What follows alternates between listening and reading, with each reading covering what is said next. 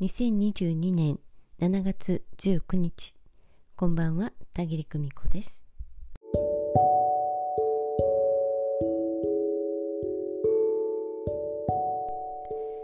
このところまた本の虫が騒いでいます。楽しい活字中毒にはまっています。私にとってはとても癒されるそして深い学びの時間になっています。自分の内側を探検する時間なんです。まだまだ学びたいことがたくさんあります。気になる書籍を何冊か購入しておきます。最近は時間が取れる時にまとめて読む集中型の読書法です。ランダムに読み始めることが多いです。一番後ろの章を読んでから前から読み始めたりあらかじめ目次を確認して好きな章から順番に読み進めたりします。面白いなと感じた本はその調子でバラバラに読んでそれからもう一度最初から読み直したりします。素直に前から読むことももちろんあります。ね順番にね。えー、でもねずっと以前は分散型の読書法をとっていました。図書館で借りてきた何冊もの書籍をベッドの脇のチェアの上やリビングや兄弟の上やバッグの中といろんなところにね23冊ずつ置いて、えー、とにかくねいつでも読めるようにしておきます、えー、当時も好きなところから読み始めていました。いろんなお話をバラバラに読み進めるんですよね、えそしてね同じ日に何冊か読み終わったりしていました。そんなので頭に入るの？なんてね言われることもありましたけれど。最終的にはパズルがカチッとはまるようにね、えー、ピタッと読み終わるんですよね、うん、読了感はすっきりしていました。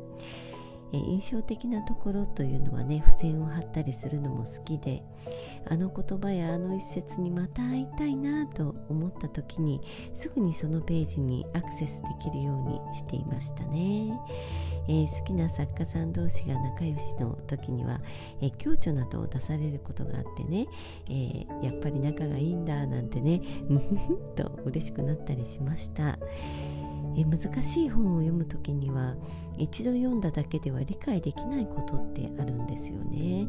なんだか書き方が難しかったり難しい言葉遣いをねなさっていたりしてね、うん、まあそんな時にもわからないなぁなんて思いながらお構いなしに止まるところまで読み進めるというふうに読んでいきます。理解ができない。でもなんか面白い。いつか分かりたい。なんてね思って。で何度も読んでいるうちにはっと理解できるタイミングが来たり別の本を読んでいる最中にもしやあれはこのことを言ってたんじゃないかと気づいてね嬉しくなったりします。ねえ私の本の読み方ってちょっとおかしいのかななんて思ったりしますけれどもねこんな風です。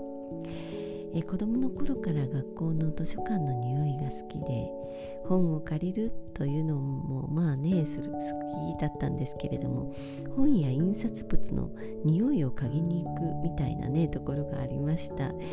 えそれでも中高時代はね部活などで忙しくてテレビもねそんなに見なかったくらいで読書からも随分遠ざかった時期というのがありましたね。うんもうすっかり大人になってもう一度本を読む。ねこんなにのめり込んで本を読むようになったきっかけというのはとことん現実逃避したくなるくらい辛いことがあったからです。あの時本の中を探検している時だけは慰められ真実を教えてもらい、ね、物語で癒していただいてね苦しみから自由になれるそんな気がしていたんです。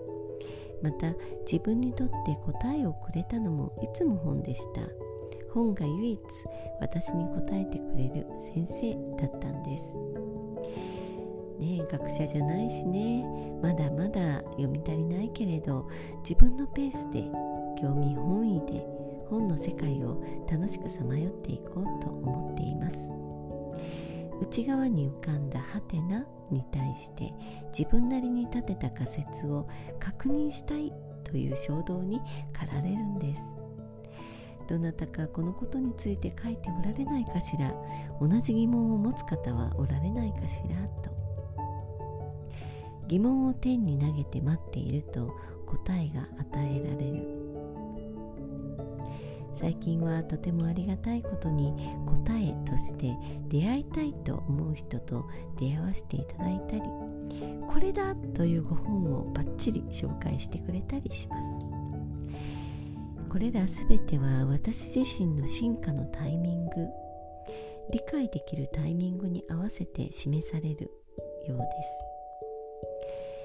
未熟だから無知だからと落ち込む必要は全くないと思っています。今必要な分だけ与えられるシステムです。素直な気持ちで望むこと。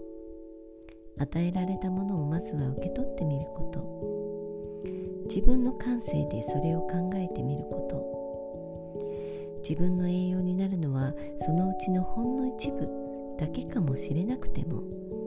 それで十分なんだと知っておくこと。楽しむことに貪欲でいたいと思います。今夜もご訪問くださいましてありがとうございます。ではまた。おやすみなさい。バイバイ。